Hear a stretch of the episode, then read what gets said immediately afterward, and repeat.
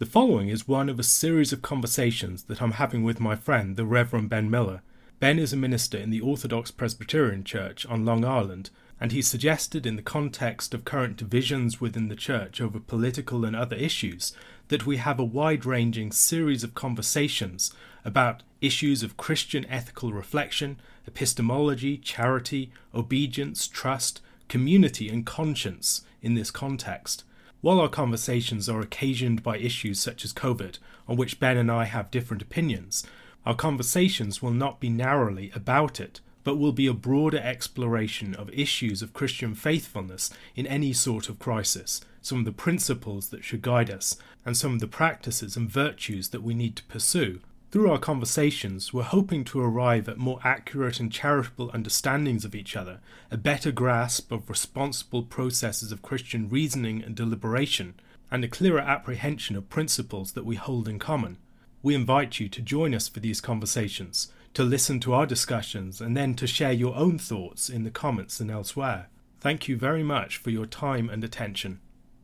Well, Alistair, you and I have been talking about the subject of resistance to things that authorities and powers might do, and how we should think about that as a Christian. Is there a time and place for resistance at all? What form does that take?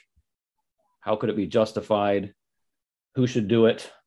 Why would we resist, and to what end? And there's been a lot to think about with that. And one of the things that we were chatting about after our conversation last time was just maybe whether we could go back to the Bible and think about some of what we might consider test cases in Scripture of a kind of resistance. And I was just reflecting a bit, if you'll permit me just to ramble briefly, about maybe how we could map even the theological territory in which we place resistance. And I was just thinking about the basic concepts of nature, what God created, sin, the corruption of what God created, grace, restoring what God created, and then glory, the perfection of what God created. That's a well-known theological framework. And I was just thinking about how that relates to resistance. We've spent quite a bit of time in our conversations trying to establish that life together and authority within that life together is a created thing. It's a good thing.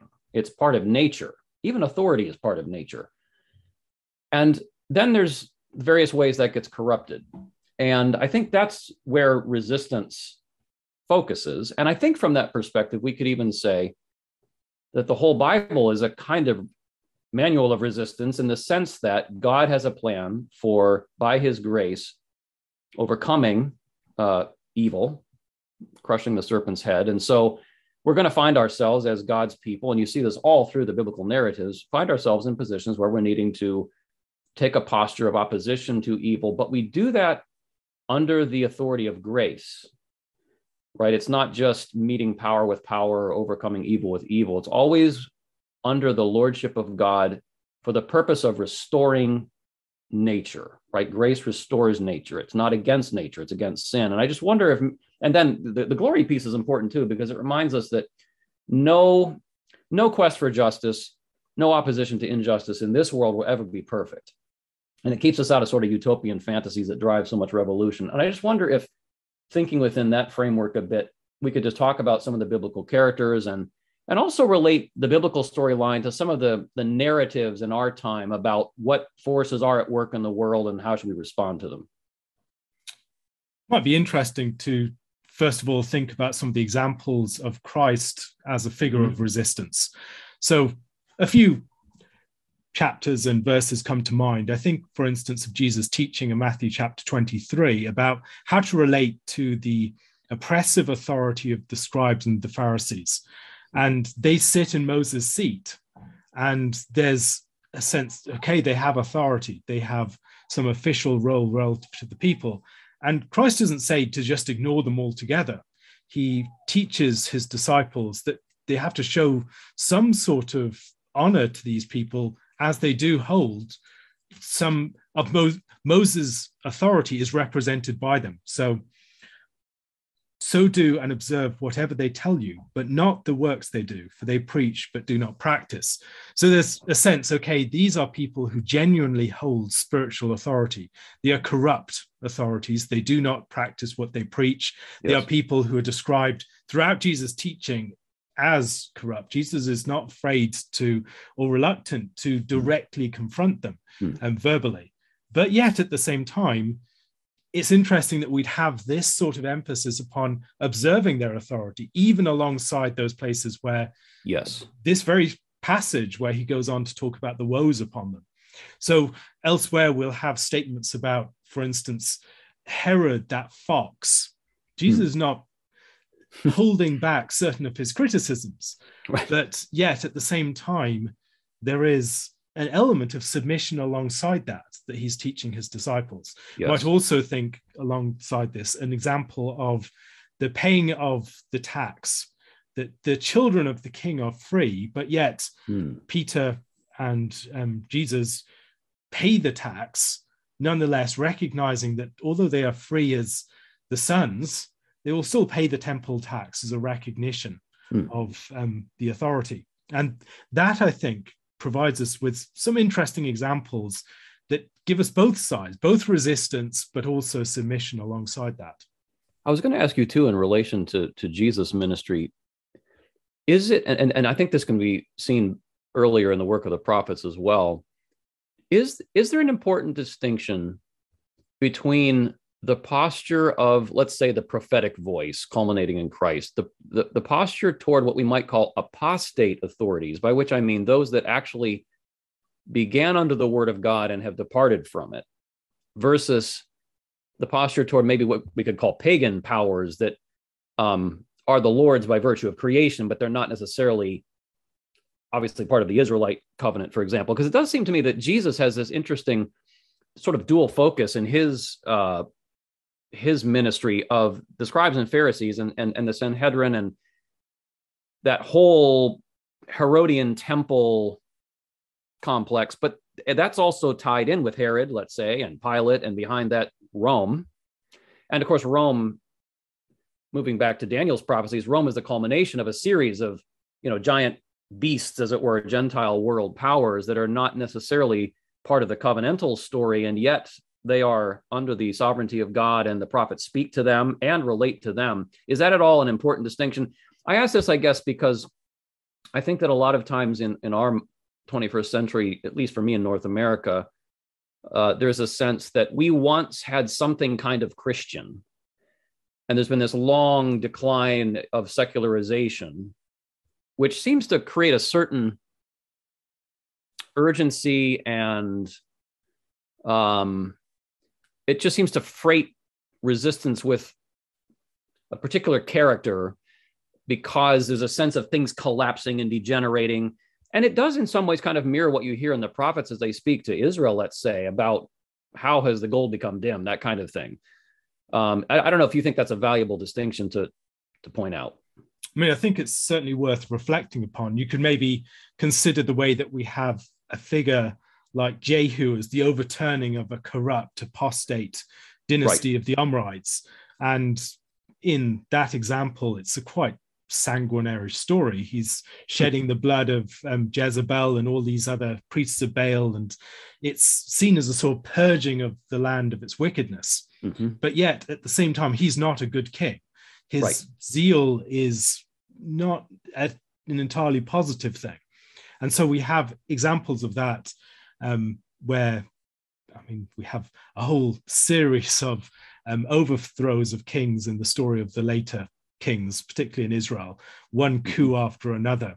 And the instability of the kingdom is very much on account of its wickedness. There's always another wicked king rising up to overthrow the previous wicked king. Yeah. And this is not seen as a good thing. It's seen as a negative situation where you do not have a stable kingdom because there's constantly one coup after another, provoked by the wickedness of the kings, but also perpetuated by the rebellion of their successors against them.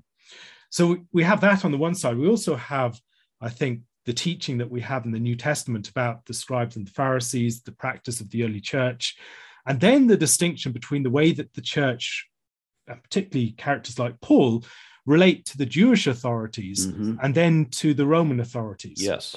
And that appeal to Rome that Paul makes, that really takes up a lot of the end of the book of Acts, is an important part of his story. And in many cases, you see the Roman authorities being played over against the Jewish authorities, which are supposed to be subordinate to them. And also negative portrayal of the Jewish authorities that are, although they play upon being submissive to Rome, that they want to present anyone who will not kill Christ as seen as an enemy of Caesar.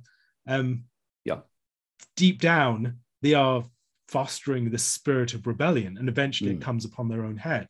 And so there's a sort of treacherous alliance between the woman and the dragon, or the woman and the beast, where the woman and the beast kind of are against each other, but also seemingly in cahoots. And so that conflict, I think, is an important one to consider, where there is treachery at the heart of that relationship. And the way that the early church challenges the rebellion that's at the heart of Israel, and yet has this complex relationship with the empire, recognizing that God is over it. And also the empire itself is becoming this very bestial thing. So I think in Revelation, we have this description of the development of the bestial empires that is really picking up on the themes of Daniel that you mentioned earlier.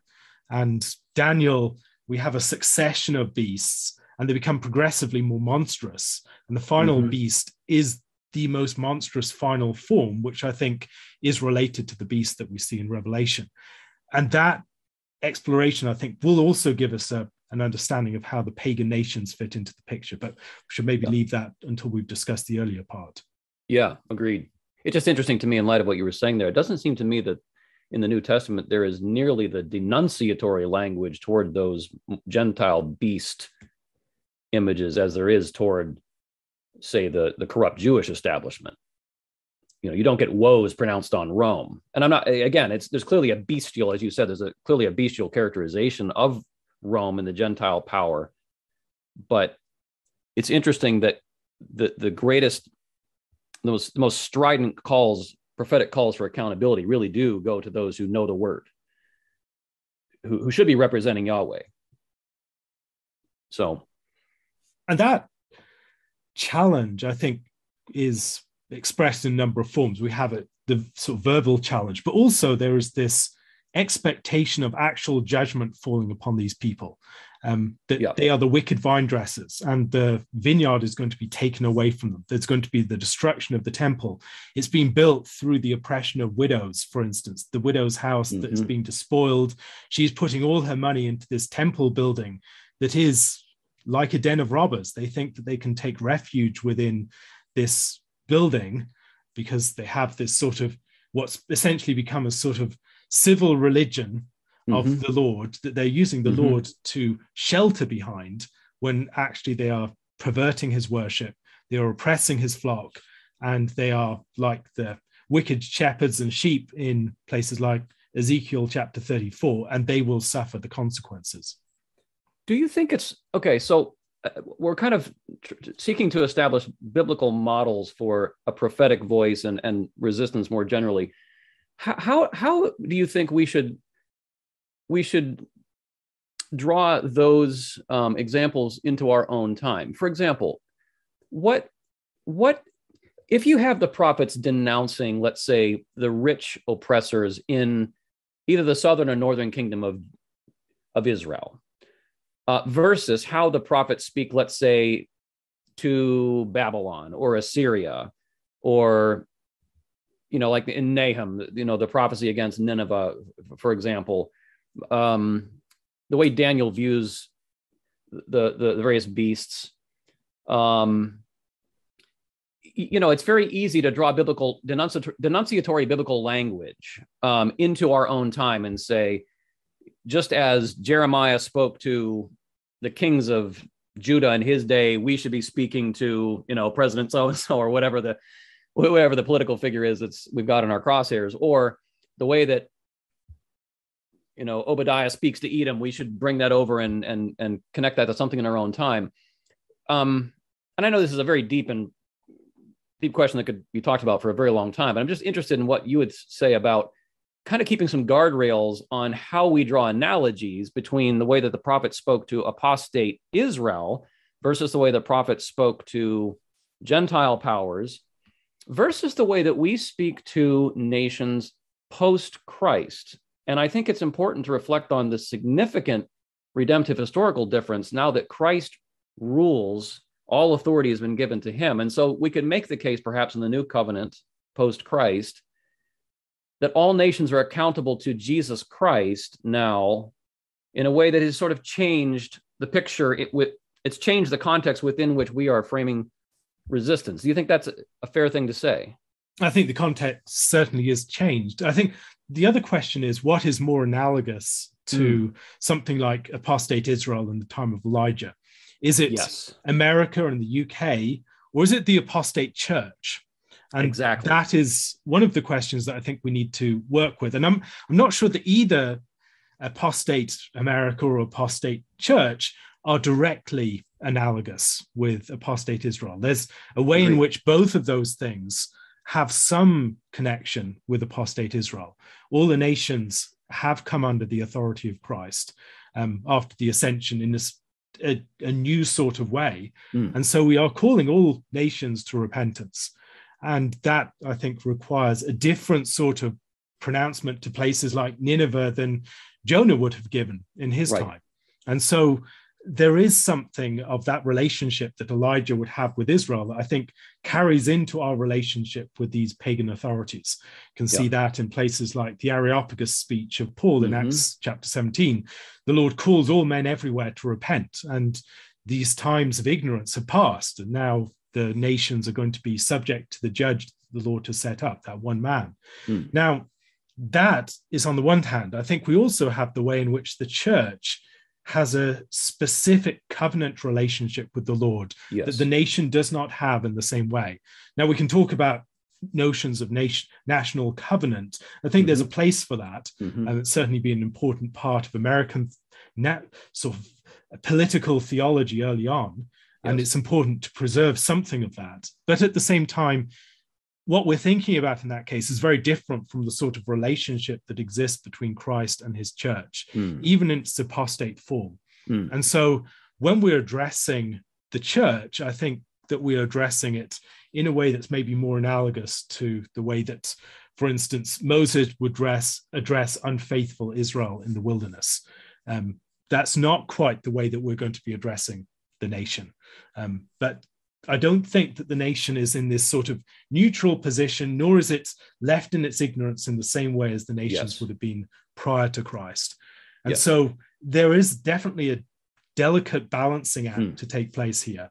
And here I think it's helpful also to recognize some degree of a continuum, that there are nations, all the nations come under the authority of Christ, but some have been exposed to the grace of Christ for a sustained period of time. His goodness has been shown to them over their history. The word of the gospel has been preached for centuries, and there has been a wide swath of the population that has committed themselves, at least nominally, to him.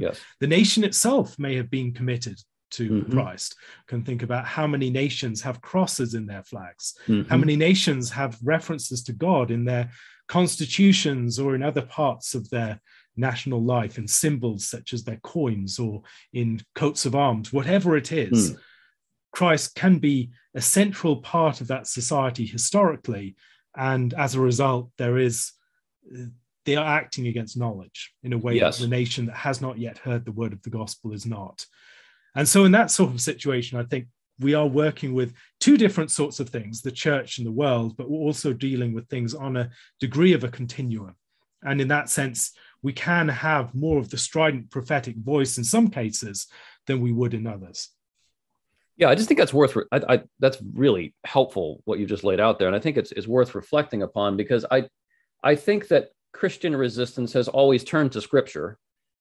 Right. And you can very easily see why so many minority movements look at the prophets and look at Jesus, and just look at the faithful throughout Scripture more generally, these kind of marginalized people who are on God's side, you know, as it were, and are up against all these varied powers. And I think it's just very easy to kind of cherry pick our way through biblical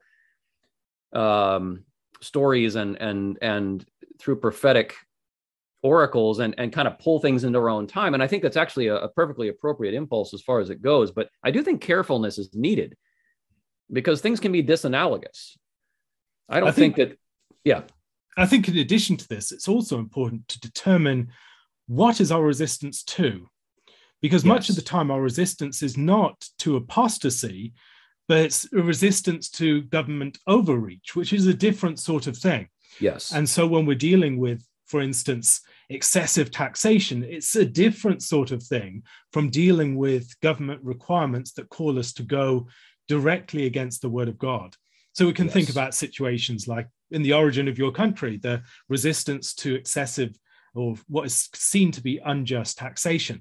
That is a situation where we might think about appropriate resistance without necessarily putting it into the category of resistance to apostasy or to some turning against the knowledge of God that the nation has previously enjoyed. Yeah. So, for example, maybe I'm just thinking out loud here, but maybe then some of the prophetic denunciations of economic oppression in Israel can't just be carelessly slapped onto, let's say, government overreach, say in my United States. I'm not saying there aren't principles that carry through, but that's the kind of thing that you will often hear. And it sort of has this deep biblical prophetic ring to it of, you know, pulling something from the prophets to, you know, from Micah to denounce taxation policies in the US. But it just seems to me that the point here is not to neuter our prophetic witness, but just to make sure that we're carefully grounded. How should a Christian, now we're in the post, like after Christ, we're in we're in his reign. So the nation that we're a part of is in a very real and important sense under his authority, but how do we respond, let's say, to government overreach? Like what is the appropriate, what's the appropriate prophetic posture? And then what do you do?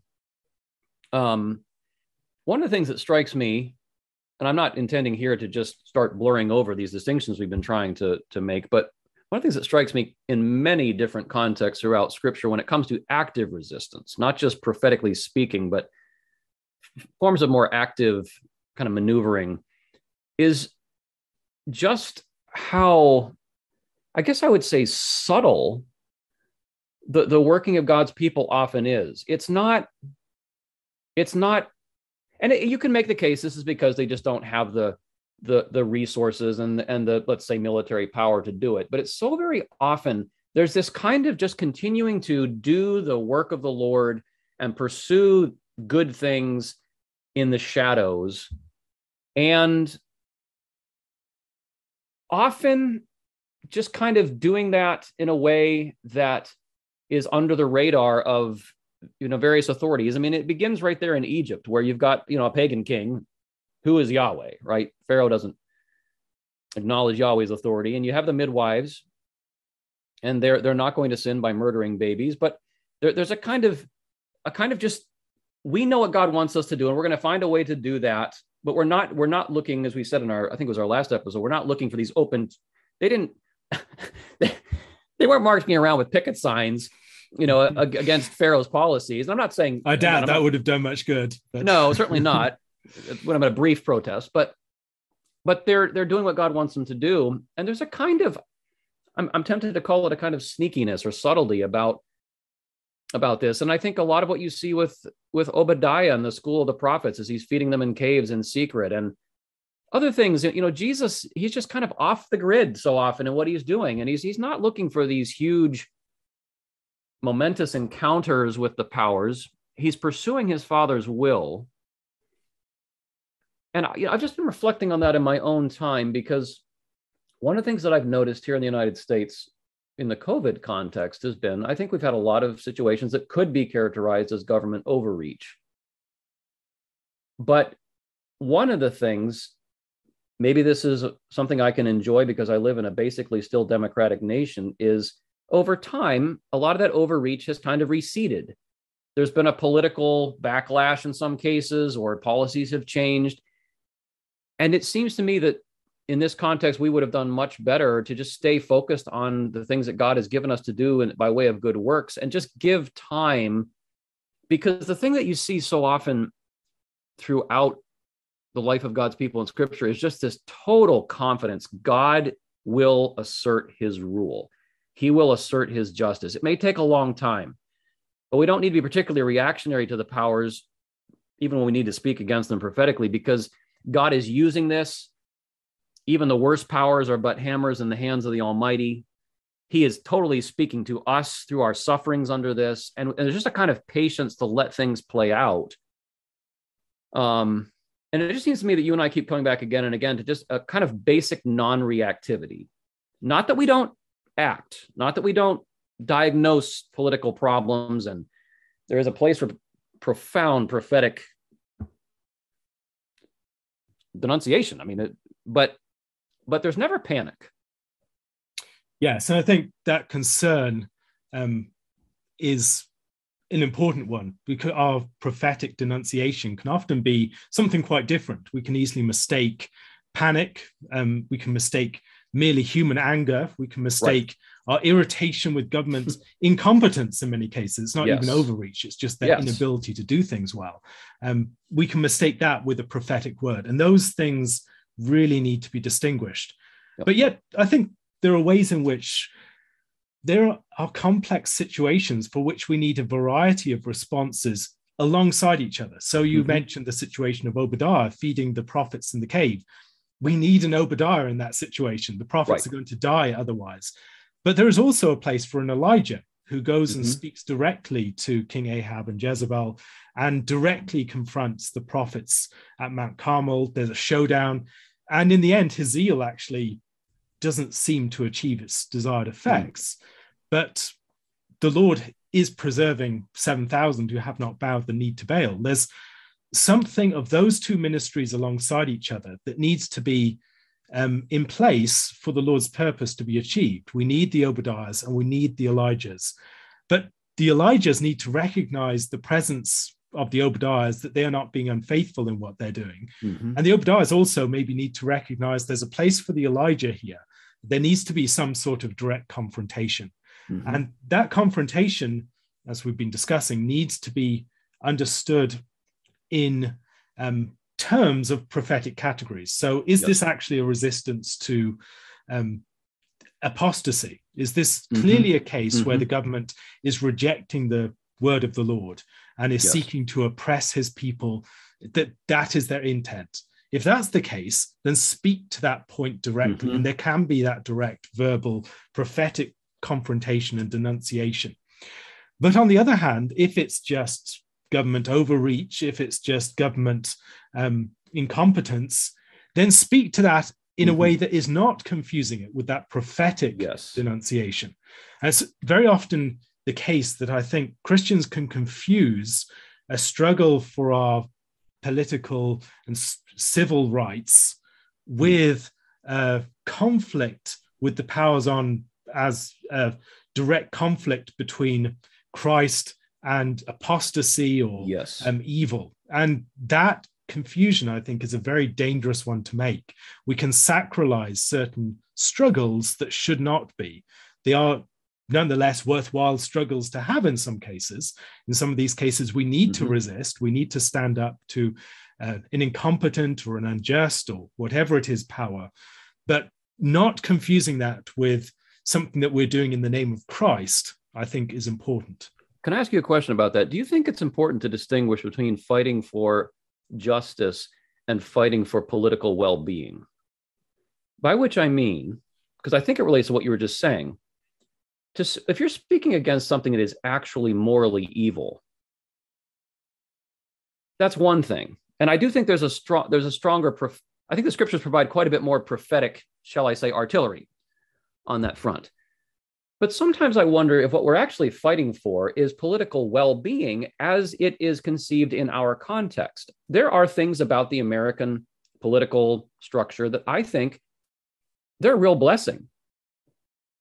They allow quite a bit of freedom to do as you please. you know, and that allows you to invest your resources the way you want to, kind of grow your life. You know, we speak about America as the land of opportunity, and without getting into the question of, you know, for whom has it been a land of opportunity? But for many people, there's been a lot about the American life that has opened a lot of doors, and we'd like to see that continue. And that's all fine and well, but to say that things that change that are injustices, right? That now this is evil. I don't know. I've just heard, again, I'm thinking about the last couple of years. I've just heard at times people speaking about loss of certain liberties, loss of certain privileges, I think I would call them, as if this is oppression, this is injustice, this is actually, as you were just saying, this is something that Christ himself would oppose this. And the people that are doing this are agents of evil. That's an enormously strong claim. And I just wonder if sometimes we've confused political well-being, things that are genuinely good ideas politically. You could make the case they're objectively preferable. Are they really matters of justice and injustice? I mean, do you think that's just too fine-grained a distinction? Well, I'd often think about this in terms of the wisdom literature and the sort of categories that it gives us, where there is some association between simplicity and folly and evil.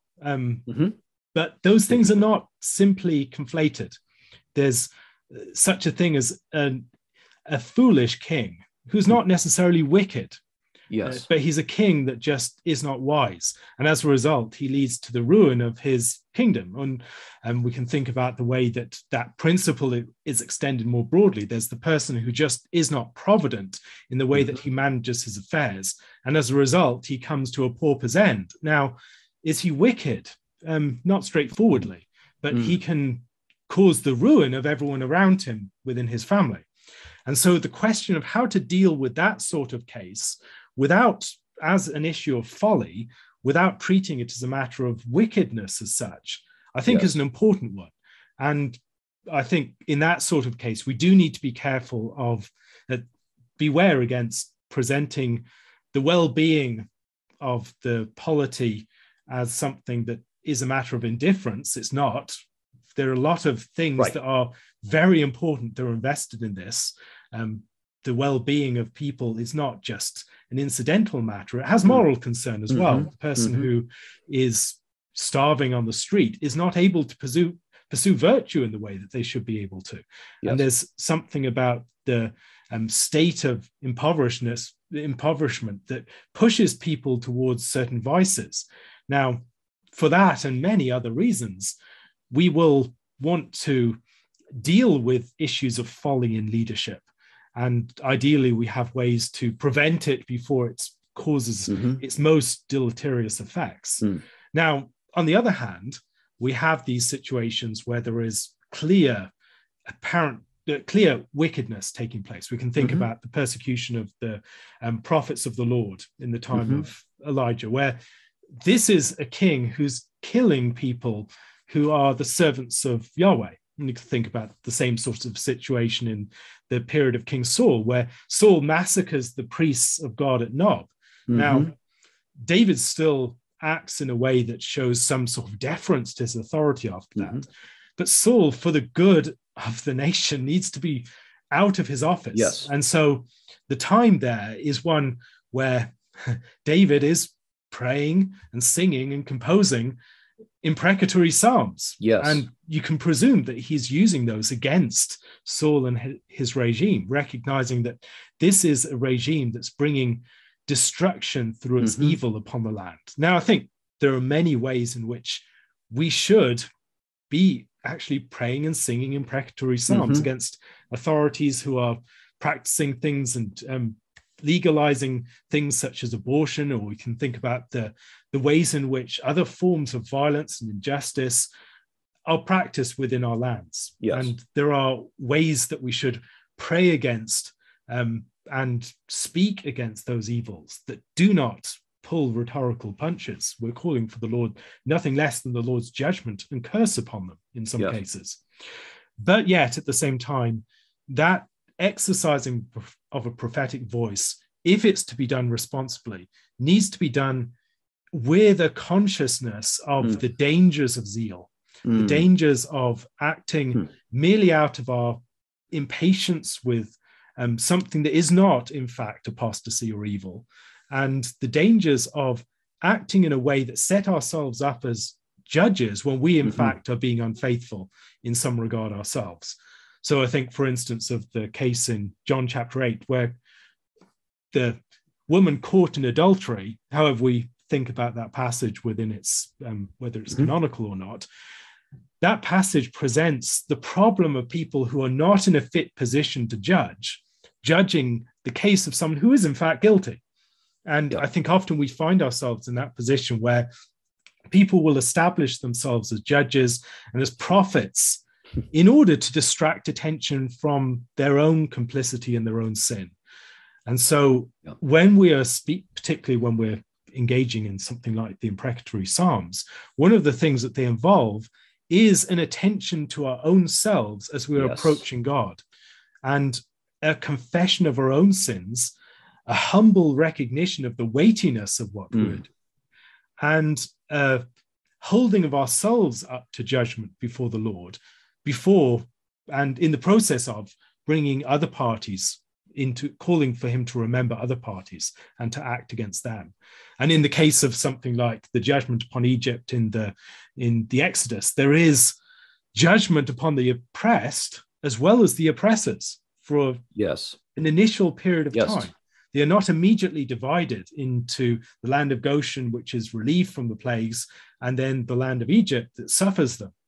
For a period of time, they're both suffering the plagues because they are not, in fact, faithful. And later on, we find in Scripture that they had been engaging in forms of idolatry within Egypt. They have to be separated. And so I think that sort of self-examination is important, and the examination of the nature of our cause.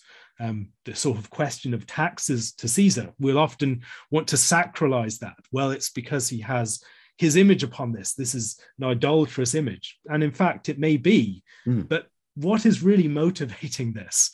Right. And that sort of question is one that we really need to wrestle with. And I think Christ's answer to that particular question is one that reveals some of the searching character of his ministry and the way that it reveals certain of the motives that are impure within people's hearts, even in the quest to, even in challenging things that are in fact compromised or affected by evil. Yeah. Oh, so much to say about that. I wonder if through what you've just laid out, we've arrived at some possible categories then of resistance, depending on the object at which the resistance is aimed. So for example, one of the things that's emerged is there are times when a nation, a body politic, is in rebellion against God himself.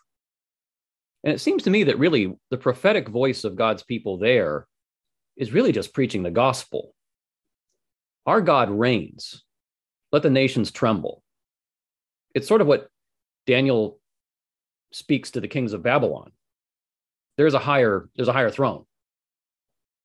And so that it seems to me is one place where prophetic work and quote unquote resistance is really just preaching the gospel, that kings and people should bow to God, to his authority. And I do think, for example, in our time, the say what you will of the secularization, the long secularization narrative of, you know, we're just gradually becoming more and more godless as a civilization. Whatever you make of that, I think there's something to it. And I do think it's important for Christians in our time to continue to speak in our private context and publicly, calling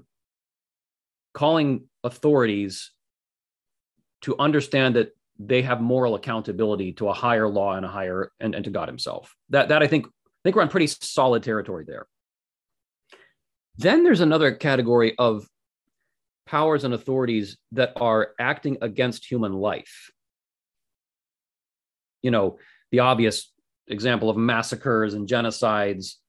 I would say a great deal of you know, what goes on with abortion, say, in the United States. You know, I feel very comfortable saying that's a place for a prophetic voice.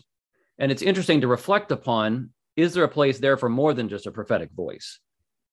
The sheltering of the prophets in the cave, the preserving of the babies in Egypt. There are many other places where there's a kind of serpentine cunning in preserving life And we could talk in another conversation, maybe even about the uses of deception, appropriate or inappropriate in that context. And I know you and I've, there's a lot to say about that, you know, to what extent is that appropriate? But I do think that there is a prioritizing of human life and the life of God's people uniquely in the Israelite context, where if powers are trying to destroy the lives of people, there is a place to do all kinds of things that are illegal, that are just preserving life. That doesn't mean you're fomenting civil war, but it does mean we are going to protect people. We will shelter and cover and provide. And I think you can make the same case in more economic context. And here, I think now we are in territory where you move away from obvious attacks on human life to attacks on people's economic well-being. I do think some of what we've been discussing about the distinction between what is actual injustice and what is just a matter of making people's lives politically and economically harder. I do think there's a distinction there. But regardless, I think that just caring for people. I mean, clothe the naked, feed the hungry, shelter the homeless, right? Like, just make it's sure interesting people... how often things like sheltering the homeless can become a political act just by virtue of the fact that the authorities are not really friendly towards people sheltering the homeless. It's so interesting. Say a bit more about that. That's so the degree to which many societies can be actively hostile to the homeless, and yep. Those who are involved in helping them are seen as aiding and abetting a population that they do not want to be hospitable to. And I mean, you get the same things, I think, with questions of immigration in some contexts. And so the question yep. of how you treat certain persons can become a political question, even if you're not intending to be political, simply because some parties, they do not want to be hospitable to them. We might think about the way in which the sorts of people that are blessed in Matthew chapter 25, what they did for the brethren of Christ, which I think are the disciples and messengers of Christ, many of those would have been acting against their societies. Characters like Rahab, the way in which they welcome ministers of the people of God in situations where there are yes. rulers and authorities that would directly oppose them. Now, that is clearly a situation where you're facing it's good versus evil. Mm-hmm. It's someone who's directly resisting the rule of Christ in his messengers. Why are you persecuting me? Christ mm-hmm. says when he's talking to Paul, the recognition that those who are directly attacking the ministers of Christ for mm-hmm. bearing his message are attacking Christ himself. And I think in those sorts of situations, we see something of the ways in which resistance can, there's that constant test of hospitality that Christ gives within the Gospels, who welcomes him and his messengers. And that, I think, mm-hmm. is something continued within our societies. And so the way that the church welcomes those who are oppressed, welcomes yes. those who are the ministers of Christ particularly, I think that's an important political act that will often veer in the direction of resistance and having political mm-hmm. flavor, even if it's not intended as such originally. I was just thinking of Abigail as another illustration of that. She's an interesting figure of resistance in feeding David. Now, she doesn't rise up against her husband. She's very clear that he's a fool, but she actually stops David, who arguably might have been within his rights. I mean, he actually is a kind of magistrate. Like, he had some real political authority, even though he was running for his life as an outlaw. And yet she stops the violence, and yet she does it with an act of hospitality. And I was actually thinking, as you were talking, I have an interesting illustration of this, how hospitality, I think, can be an act of political resistance. So I was talking with a very dear friend recently about the issues surrounding racial reconciliation. And this sister is just so wise, and that's just such a politically freighted issue. And we were just talking about the problem of, let's say, welcoming into your church life people who are politically minoritized. And, there's a lot of pressure on Christians to make sure that our churches are integrated, which is right and good, and that we're welcoming those who have been minoritized. And yet one of the things that we were discussing together was how that can so easily make people in these minoritized communities feel tokenized. Rather than we're welcoming you just because we're welcoming you because you represent this group. Your welcome is premised on what is different about you. And so in a strange kind of way, you're actually emphasizing the otherness of the other, as it were. And so the very act of trying so hard to be reconciled can end up kind of aggravating a sense of what is different between us. And she offered this observation, which just struck me, and I've been thinking about it ever since, that a church that is just generally hospitable can avoid a lot of this because you're just welcoming. You welcome everybody. You're not like singling out people that we will welcome you because you are, X, whatever the label is. We just are welcoming. We're a place where you come in and we're not even really noticing what's distinctive, quote unquote, about you. We're just welcoming you in Jesus' name. And I've just been thinking a lot since that conversation about how politically effectual that kind of hospitality is, how that could begin to, honestly, Alistair, I believe in my North American context, that kind of hospitality has the potential to get at the heart of a political problem here in our context that almost seems beyond remedy so often by any other means, because the very things that you try to do to make sure that, quote unquote, those people feel recognized is sort of underscoring that they are those people. Yep. And this is just a constant tension. And I just feel like we don't think of this as resistance, but this is, I think it's profoundly subversive of the political order as we see it now. And the degree to which our political orders, social orders, even if it's not formally within our political structures right. or legal structures, are premised upon a sort of antagonism between parties and Absolutely. The different demographics that they represent. The more that we actually oppose that and represent and manifest a society in which we are welcoming to people of different demographics who would otherwise be at odds with each other. That is a politically revolutionary action, revolutionary in the lower sense of the term. But I think we are genuinely doing something that is transformative. Yes. And I think that test of hospitality is also one worth reflecting upon more generally about how it tends to come back to people as well. So we can think about characters like Obadiah. It's very easy for someone in Elijah's position to look at someone in Obadiah's position and think, this is obviously someone who's unfaithful. How could he serve for this regime without being compromised? And yet Obadiah is someone who is very faithful and courageous within that situation, and perhaps even more courageous than Elijah, who's running. Obadiah is in the very den of the lion himself, and he's actually within that context doing something truly heroic, rescuing hundreds of priests of prophets of the Lord. And we can also think about the way in which some of these characters, by being in a situation where they are showing loyalty, they're actually shown hospitality back. And that's one of the things that we can often show hospitality to other people. I don't think we think enough about the significance of asking for people's hospitality for us. And one of the things about the church that we see, I think, in Christ and elsewhere is it often appeals to other people's hospitality. Jesus is constantly a guest at other people's tables. We think about the way that Paul goes to different figures and seeks their help and their aid. He appeals to them. And we can think about also the way in which the church in the context of the different towns and villages that the disciples are sent into, they are testing each one for their hospitality. And as these places are receptive, they become transformed. And I often think about the character of Daniel here.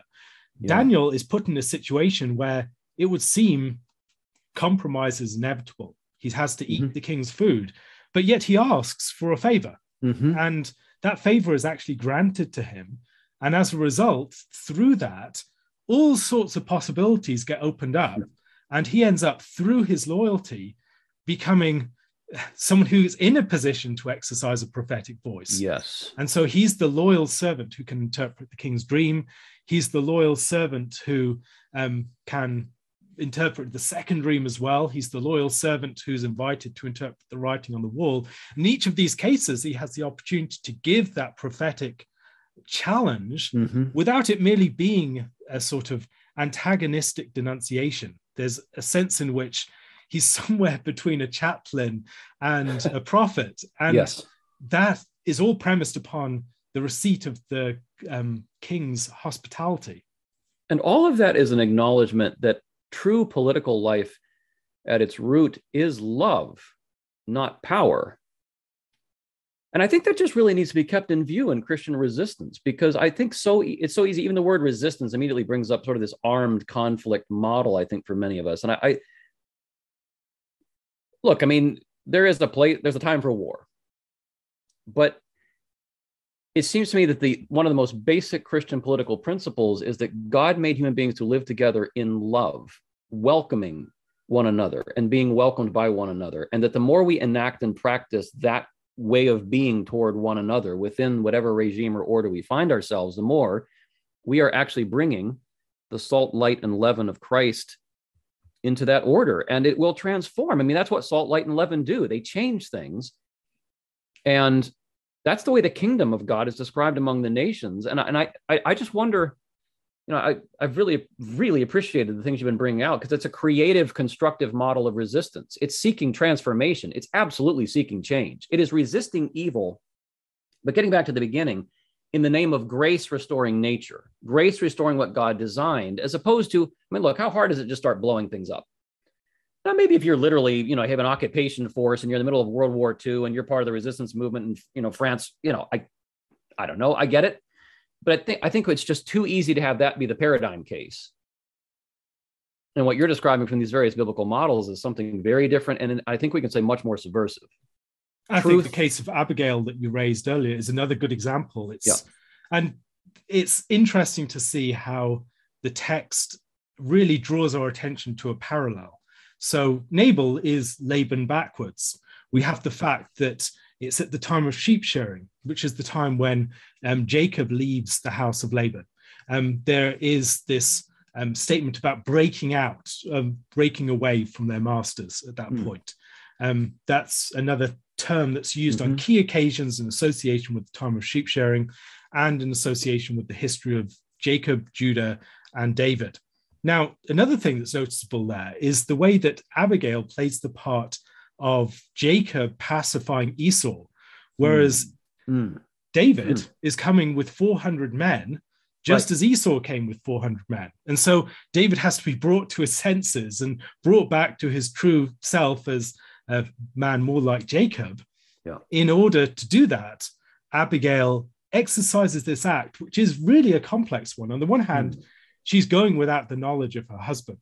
In another aspect, we can think she's trying to save the life of her husband. She recognizes that her husband is a fool, and she says as much. But yet, the whole aim of her action is to protect his life. And so we have a complex form of submission. And I think more generally, these things call for the wisdom of serpents. It calls for the imagination of people who are not driven by fear and paranoia, but have minds that are free enough in their knowledge of the work of God over all of these things to be able to act faithfully. And it's another thing that strikes me in some cases of people who have suffered in extreme injustice and how they've responded to it in the right way. Think about the story of Joseph, for instance. He presumably thinks that he's been forgotten. You can think about the way that his father, for all he knows, his father sent him to his brothers in order that they might send him away and do away with him. Yeah. And he feels rejected and forgotten by everyone. And yet, after all of that, there's no sense of bitterness. Yes. And you think, if you spent the best part of 20 years in prison and in slavery, how would that affect your soul? You'd presumably, if you'd suffered the sorts of injustices that Joseph had suffered, you would be a very bitter, antagonistic, vengeful person. And yet that that is exactly the opposite of what we see in the case of Joseph. And so the formation of these virtues are very much what will enable us to enact that sort of faithful resistance. And resistance not being merely to the other party, but resistance to the evil that will tend to grasp hold of us in that situation. Yes. Vengefulness, the desire for just to destroy the other party, the sense of bitterness that we're harboring this grudge within us. And in all of these ways, the resistance is not primarily to the other party, but to the evil, so that we can actually overcome it. And like Joseph, can present an alternative to the sort of actions of vengefulness and wickedness that would seem to be aroused by the situation, that can actually provide a way beyond its impasses. That's profound. And it might be interesting in our future conversations to just talk about some ways in which local Christian communities could cultivate together understanding and virtue with regard to these things, because it seems to me we need formative context to get ourselves, as it were, into that headspace.